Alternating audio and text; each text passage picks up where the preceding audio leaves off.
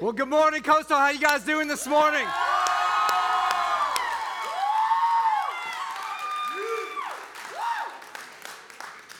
Well, I, I, let me just say, welcome home. Um, you know, it's been a long, uh, it's been a long process, but man, we're we're so excited to be here.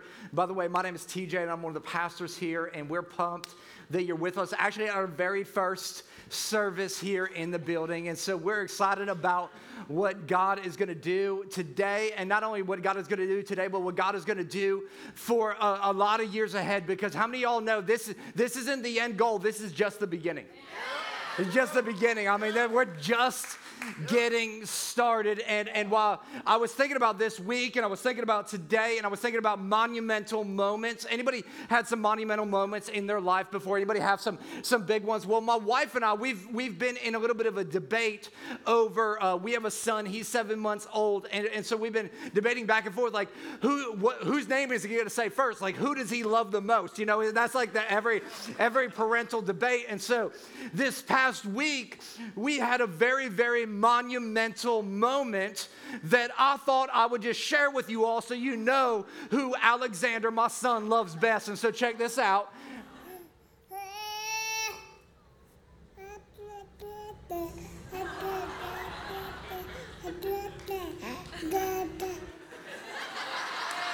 Come on, let's give it up for that boy.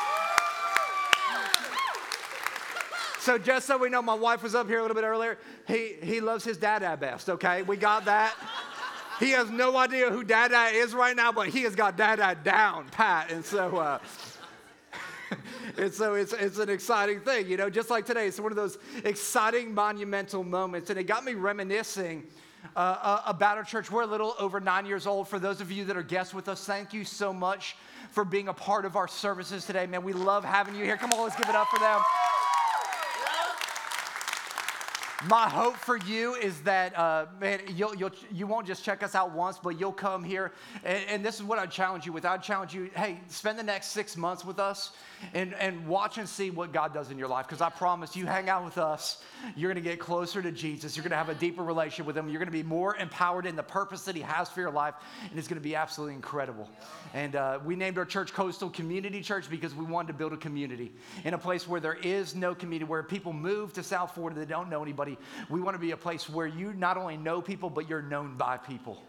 And so I was thinking back to right before we had our very first service uh, nine years ago, and I, and I read a statement to our team, and I thought I would just read it to you because it, it's good to reminisce about the past, but it's also good to move forward into the future. And so I just want to read something that, that, that I read before our very first service to our team. And I said this I said, Imagine a place that is brewing with such creativity that it inspires a community to draw closer to God that removes religious barriers and makes Christ accessible for everyone. It's one of the reasons why we say everyone's welcome because nobody's perfect and anything's possible.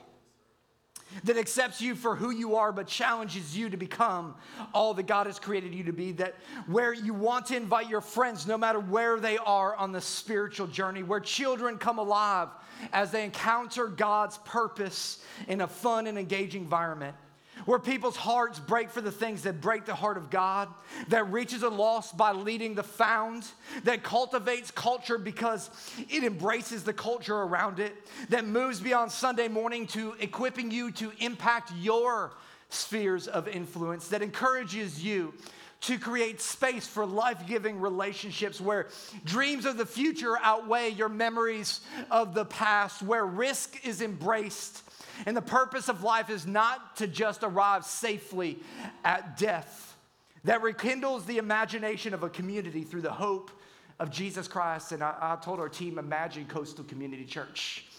And, uh, you know, this is just the beginning of that imagination we're still imagining what God could do. And I thought of, of anything on this very first Sunday that we barely got in here Friday at five o'clock and by the skin of our teeth, and you know, and, and we weren't even sure we were gonna be able to do this. What what would I want to say to our church? And for those of you that are guests, this will kind of give you an idea of our heartbeat as a church. You know, I was thinking about what would be my prayer for us moving forward. And, and I thought to myself, man, my prayer is like, Jesus, make us, make, I want to make you our passion and our priority.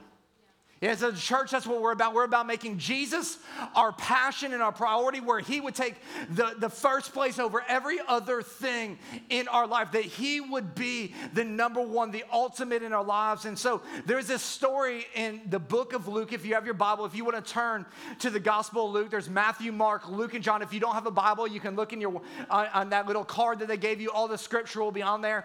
It'll also be on the screen. You can follow along on our app as well. Uh, if you would like to. And there's this story in, in Luke chapter 7 that is unique only to the book of Luke. It's not found in any other the gospels, and but it gives us some principles. It gives us some things that I think actually it gives us some action steps that we should take if we're going to make Jesus our passion and our priority moving forward. If that's who, who we're going to be and what we're going to be about, it comes out of Luke chapter seven. And so the first thing, if you want to take notes and follow along with us, we love to take notes. Listen, uh, if you take notes, I promise you it'll help you help you get closer to Jesus because you'll actually pay attention to what's being said.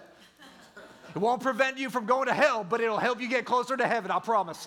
And so, uh, number one, if you're taking notes, the first thing that, that, that this scripture is going to encourage us to do is number one, we have to walk with Jesus. We have to walk with Jesus. Luke chapter 7, starting in verse 11, it says, Soon afterwards, it says soon afterwards, and I want to stop right there because anytime I read my Bible and I read things, a lot of times it's really easy to just pass over words and continue on.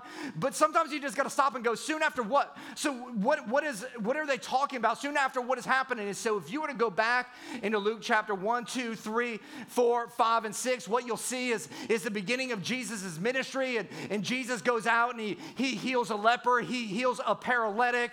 Uh, then he goes in Luke chapter 6 and he goes and breaks off some of the greatest teaching that anybody's ever heard in their life. And, and just before this passage, uh, a Roman centurion actually comes to him and says, Hey, can you heal this person? And Jesus goes, Okay, I'll come with you. And he goes, Listen, you don't even have to come.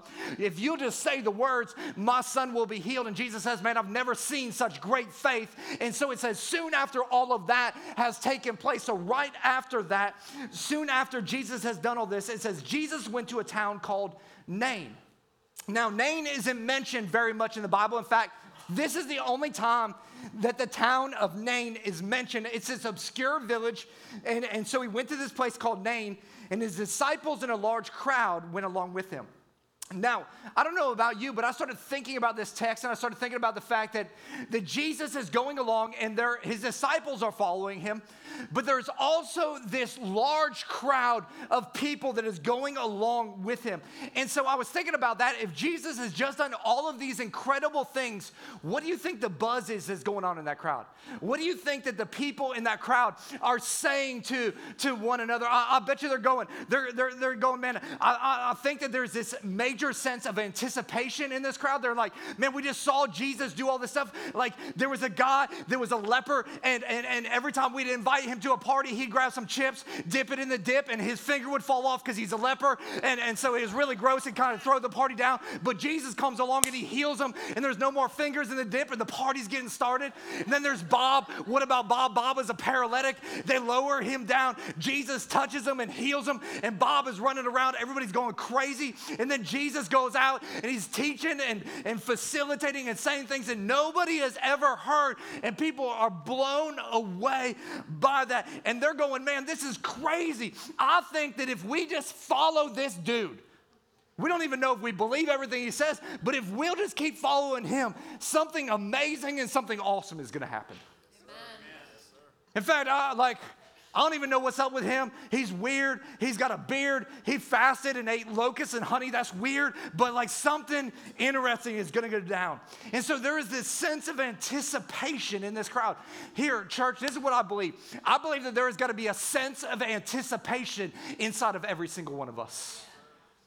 I, I believe that we should get speeding tickets every Sunday trying to get to church because of what God did last week. We're like, man, I know what God did last week. I can't wait to see what he does this week. The problem is, is that most of us arrive late 10 minutes to church. Not today, because today's a little bit different. You're like, they told me to get here early, so I better get here early. But every other Sunday, it's like we're going to meander in about five minutes before the message is done, right? Come on, wait, this honest talk. We're, this is church. You can, you can agree with some things that are true. right? What's funny is we wouldn't arrive 10 minutes late to a movie. We wouldn't arrive 10 minutes late to a, a, a, a New York theater or Broadway play. Sometimes we wonder why we don't see the miraculous in our life is because we're not anticipating God doing anything miraculous in our life. We're not, we're not waiting with this sense of like, man, I wonder what's to happen. And I think every single Christ follower should have this sense of anticipation of like, man, God, you might not be doing something in my life right now, but I know at any moment at any point in time, if I'll just if I'll just be waiting, if I'll just be on the edge of my seat, if I'll just be on the edge of the stage, God, you're about to do something miraculous and I don't want to miss it. Now, there's just not this crowd in the story. It says in, in verse 12, there, there's another crowd that's coming along. It says in verse 12, as he approached the town gate, it says a dead person was being carried out the only son of his mother, which she was a widow, and a large crowd in the town was with her. Now, I want you to see this. There's a large crowd that's following Jesus with this sense of anticipation. They're, they're, like, they're like, man, I can't wait to see what Jesus is about to do. And they see another crowd coming towards them, and they're like, oh, shoot, he's about to break something off. This is going to be awesome. Yeah, everybody just watch. but then there's this other crowd that's coming towards them. And there's this funeral that's going on. It's a funeral procession. While there's anticipation over here, there's a lot of frustration over here in this crowd. God, I wanted you to heal my son. God, I wanted you to take care of this problem. God, I wanted you to do this, but it didn't. And now I'm frustrated.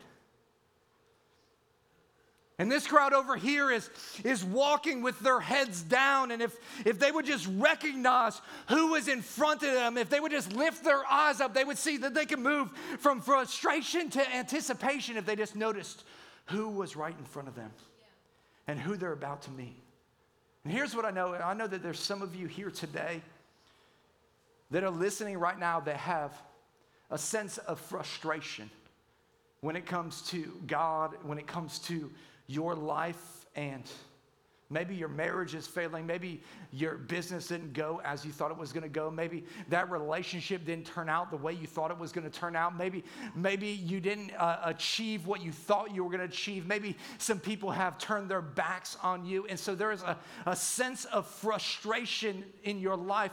And if you would just look up and recognize who is coming towards you today, I believe that your attitude and your opinion could change.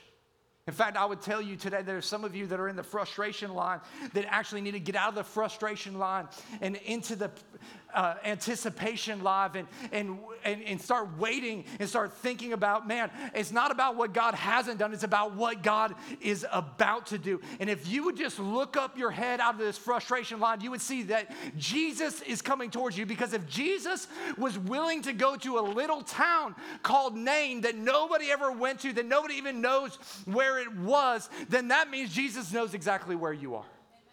And Jesus knows that, that, that, you're in some things right now, and He is actually coming towards you. He's coming towards the obscure places in your life that you think have been all forgotten about. And He's saying, Hey, I want to do something in your life.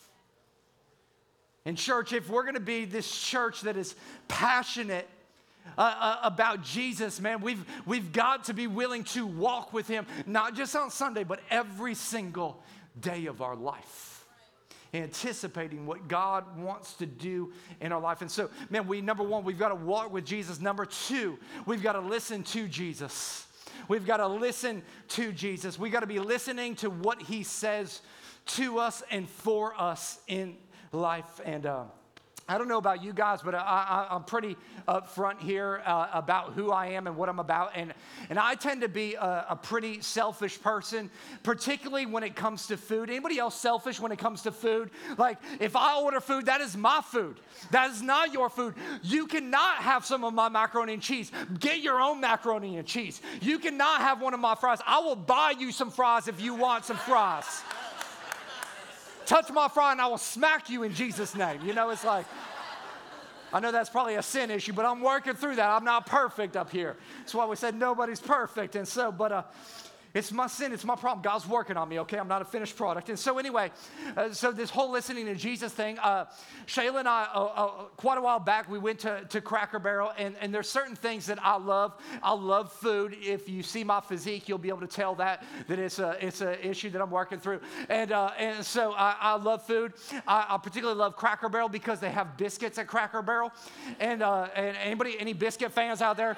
like, who's going to Cracker Barrel after service? You know, it's like, it's like, I love biscuits. I love big biscuits, and I cannot lie. You other brothers can deny, you know, whatever. And so I love biscuits. And so they have the, like the flaky biscuits there. You know, when you pull them apart, there's like layers. And so every time we go to Cracker Barrel, I always order some biscuits. And, and so I'll order my biscuits, and I won't eat them right away. But what I'll do is I'll break those biscuits open when they're hot, and like all the steam's coming out. You guys know, like that perfect temperature for a biscuit. And what I'll do is I'll take a huge glob of butter and put it on this side, and then I'll take another huge huge glob of butter and put it on this side. Take out some honey and just smother it in honey and then put them together because that, that needs to marinate. You know what I'm saying? Like that butter and honey needs to, to, to go deep into that biscuit because I don't want to just eat the biscuit. I want to drink it. You know what I'm saying? It's like I want it to slide down my throat. And so I don't eat the biscuit right away because you got to save the best bite for the end, right? You want the best taste. You don't, you don't wait for your vegetables. You eat your vegetables first so you can end with something good. And, and so, man, I, I, I take my biscuits, I put them together, I set them there, and I go to eating my meal. And I get to the end of my meal, and I go to reach for my biscuit, and it's gone.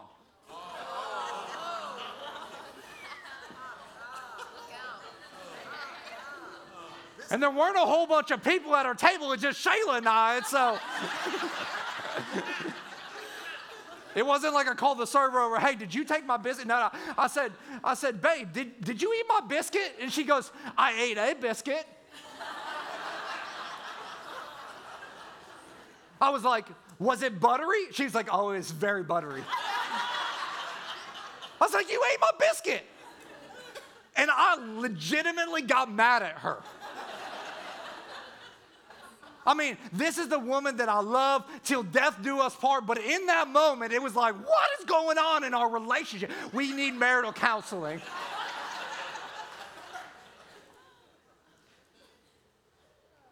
I was like, babe, that's my biscuit.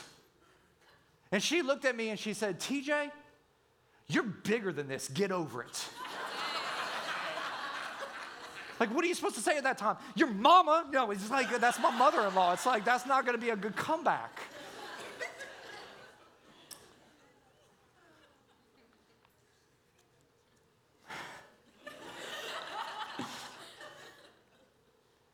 you know what? She's right.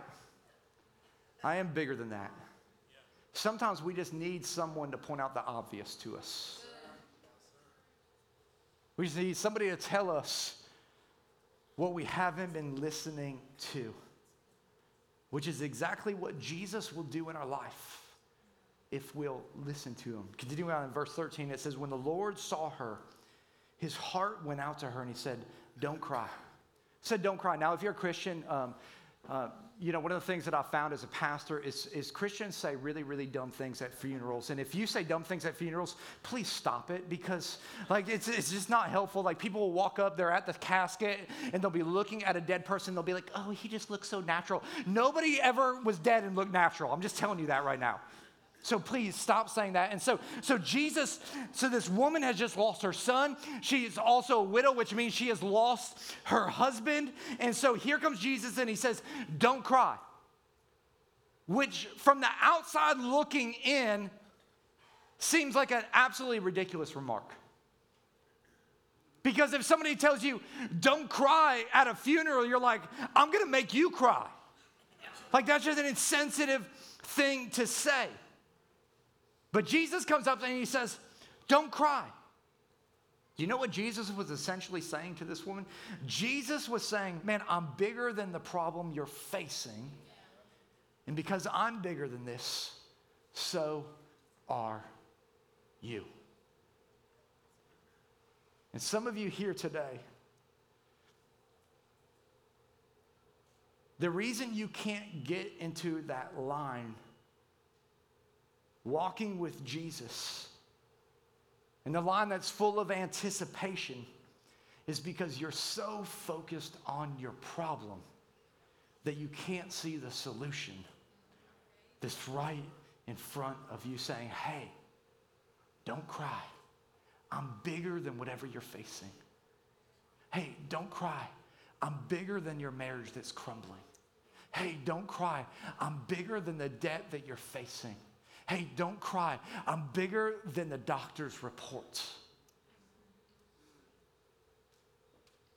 Jesus is telling us, don't cry because I'm bigger than anything you have ever faced in your life. And the only reason this woman would have thought Jesus' words were ridiculous is if she did not recognize who he was. And see, we'll think Jesus' words are ridiculous as well if we don't recognize who he is. But the crowd that was following Jesus, when Jesus said, Don't cry, man, the sense of anticipation started rising in that crowd. I'm sure that they were thinking, oh my gosh, what's he about to do? And then the crowd with frustration is like, can you believe he just said that? Like getting attitude. It says in verse 14, it says, then he went up and touched the coffin.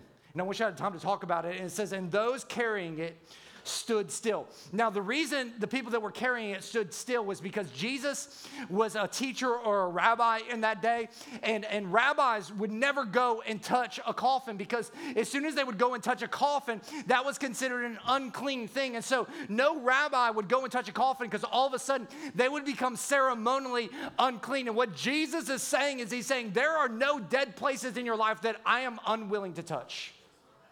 He said, Every dead place that you think is dead and gone, that there's no way, no possibility in, there is nothing in your life that I will not come to. You have not messed up too much. You have not gone too far. You've not ended up someplace that I am not willing to go and make an impact in your life for. And I know that there's some of you out there, you feel like, man, I've done too much, but there is nothing that you've done that Jesus can't overcome and that Jesus can't resurrect in your life. And Jesus is not scared of who you are. Yeah. Listen, some of you, you have some questions today. Let me just tell you this God is not scared of your questions either. In fact, I think God wants you to ask those questions. God wants you to pursue Him and discover who He is because God isn't just some cosmic being. He's actually a real person that wants to have a relationship with you. He's just waiting on us and he said, Young man, I say to you, get up. Now, two crowds here. There's a, there's a crowd that's walking with Jesus, and as soon as they, they hear Jesus say, Oh, get up, they're like, Oh man, did he just say to that dude, Get up?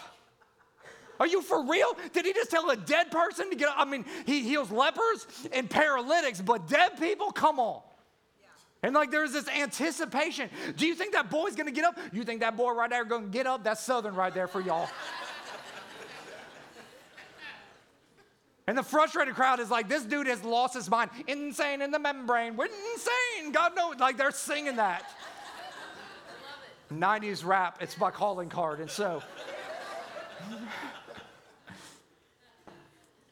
So Jesus spoke to the dead person and commanded him to do what was seemingly impossible. And I believe that when we become the people in the church that will listen to the impossible things that Jesus commands us to do, and we are filled with faith to step out and do it, we'll see the impossible happen in our life.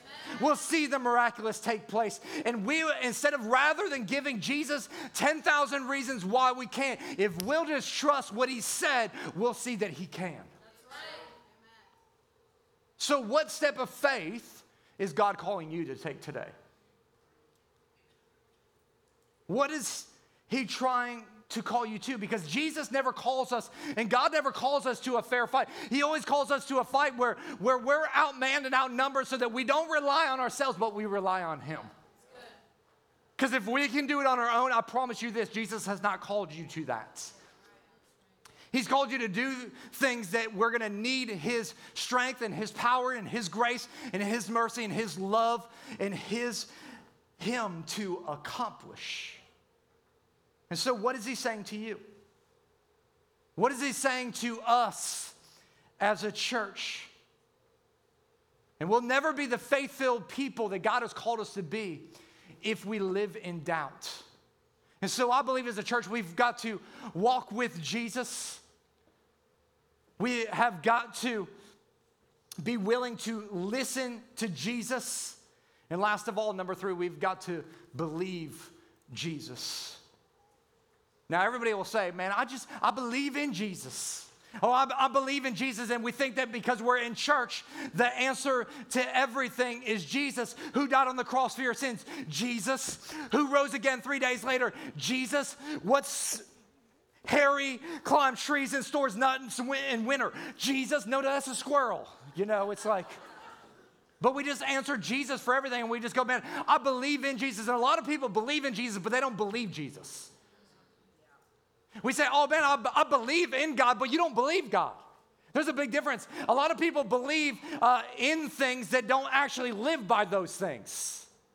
And so, what Jesus is saying, man, I'm gonna, we need to believe in Jesus. And I think that if we'll believe Jesus, we'll become this passionate church that makes him our priority. And just like this boy in this coffin, Jesus says, Get up in this moment. And, and everybody's like, Yeah, right. But all of a sudden, in verse 15, it says, The dead man sat up and began to talk. Now, I don't know about you, but I wonder, what did he say? You know, I don't, this is how I read my Bible. And so I'm thinking to myself, I wonder what he said. I wonder if his first words when he sat up were like, uh, man, it was dark in there. That's something I would say. Or uh, probably his last words that he said was, hey, everybody, watch this. every, every last guy's words. I don't know what he said. But the Bible says he began to talk, and it says, and Jesus gave him back to his mother. And then in verse 16, this is incredible. It says, they were filled with awe. They were filled with awe. The people that were walking with Jesus in anticipation, and the people that were walking in frustration. No matter where they were, the Bible says that they were filled with awe. And I'm begging God that our church would be a place where people could walk in and experience, know, and follow Jesus and be filled with awe every single day of their week, Sunday after Sunday after Sunday. That we would just be filled with awe in who God is, in what He is trying to do in our lives. And that we would be the type of Christ followers that would say, you know what, I've never seen Him do anything like this eh, because because we've never seen it happen. And the people that don't know Christ are like, I don't know who he is, but I want to see more of that. Because they were filled with awe. And it says, and they praise God, and a great prophet has appeared among us. They said, and God has come to help his people. And the next verse says, and the news about Jesus spread it throughout Judea and the surrounding countrysides. In other words, they didn't get together and talk about it for the next five years. They started going out and telling everybody about this incredible God that could take you from a place of frustration to a place of anticipation where everything could change in your life. And so the question is, is do we really believe that Jesus can do the impossible? Do we truly believe what Scripture says today that, that God wants to do the impossible in your life? And what's interesting about Scripture is in Hebrews 13 8, it says that, that Jesus is the same yesterday, today, and forever. And so if He did it then, He wants to do it now. He's just waiting for some people to move out of this line of frustration into this place of anticipation where God will do the impossible in life. And I'm here to tell you, church, that, that this facility, for those of you that have called Coastal home, this is, this is an impossible moment for us. We never thought that this would be possible. But I'm telling you what, this impossibility that has become a reality is just the beginning of what God is about to do. This is just the beginning. The best is still yet to come. In fact, I want to close with this story. Now, my mom is here. In fact, my mom is sitting right here. Wave mom real quick and everybody just throw your hand up. So, My mom is like one of the most incredible, incredible cooks in the world. She owned catering businesses and restaurants. And, uh, And so every meal at our home was like a fine dining experience. I mean, it's like we couldn't just have a salad, it had to have garnishes and, uh, you know, you had to have not paper napkins, you had to have real, like, everything. I was like, you, you had tablecloths and all that stuff for every single meal. And and she would do the most incredible meals. In fact, she was the kind of mom that she never actually sat down while we are eating because she was so busy kind of serving everybody, making sure everything was good, everything was okay. And, and we go through and we'd eat this incredible meal. You'd be like stuffed as much as you could be stuffed, and you'd be like, I can't eat anymore. And, and because she was still up, she would start clearing our plates because I don't know why she could just never seem to sit down. She still can. She's she's 75 years old and she I can't keep up with her still. And so uh, she just go go go go go. And and i remember as a kid she would she would come around and there would be days that we would be eating where where she would say something that would be like a game changer for that meal. As she was coming around and picking up our plates and picking up those things she she would just look down and she was grabbing our plate and she would say hey tj keep your fork and when my mom would say, Hey, TJ, keep your fork, what that meant in our house is that mom back in the kitchen had something sweeter, had something greater, had something more tasty than anything she had brought out. And, and I believe that here today, that God is saying to us, church, keep your fork. Keep your fork because I've got blessing, I've got miracles, I've got provision, I've got healings, I've got the impossible waiting right back here. And if you'll just keep your fork, if you'll just hold on, the best, the best, the best is yet to come.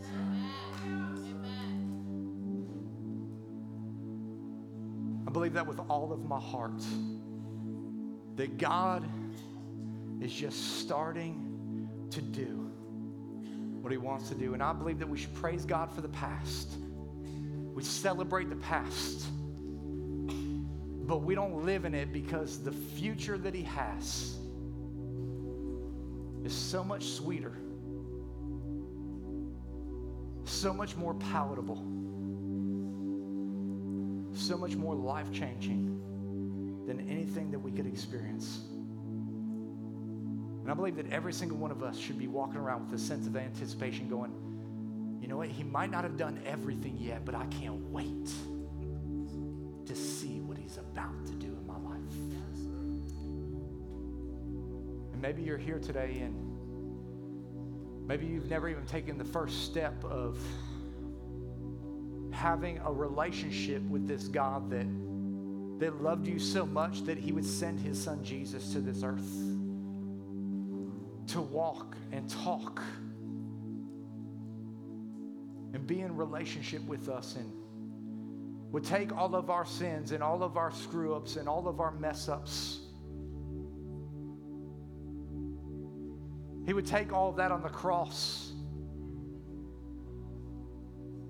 so that we could be forgiven, so that we could be free so that we could have a hope and a future. And maybe you don't need to stay in frustration today, but maybe today is the day that you decide to cross the line of faith and start living with some anticipation of this God who loves you so much that he would do all that.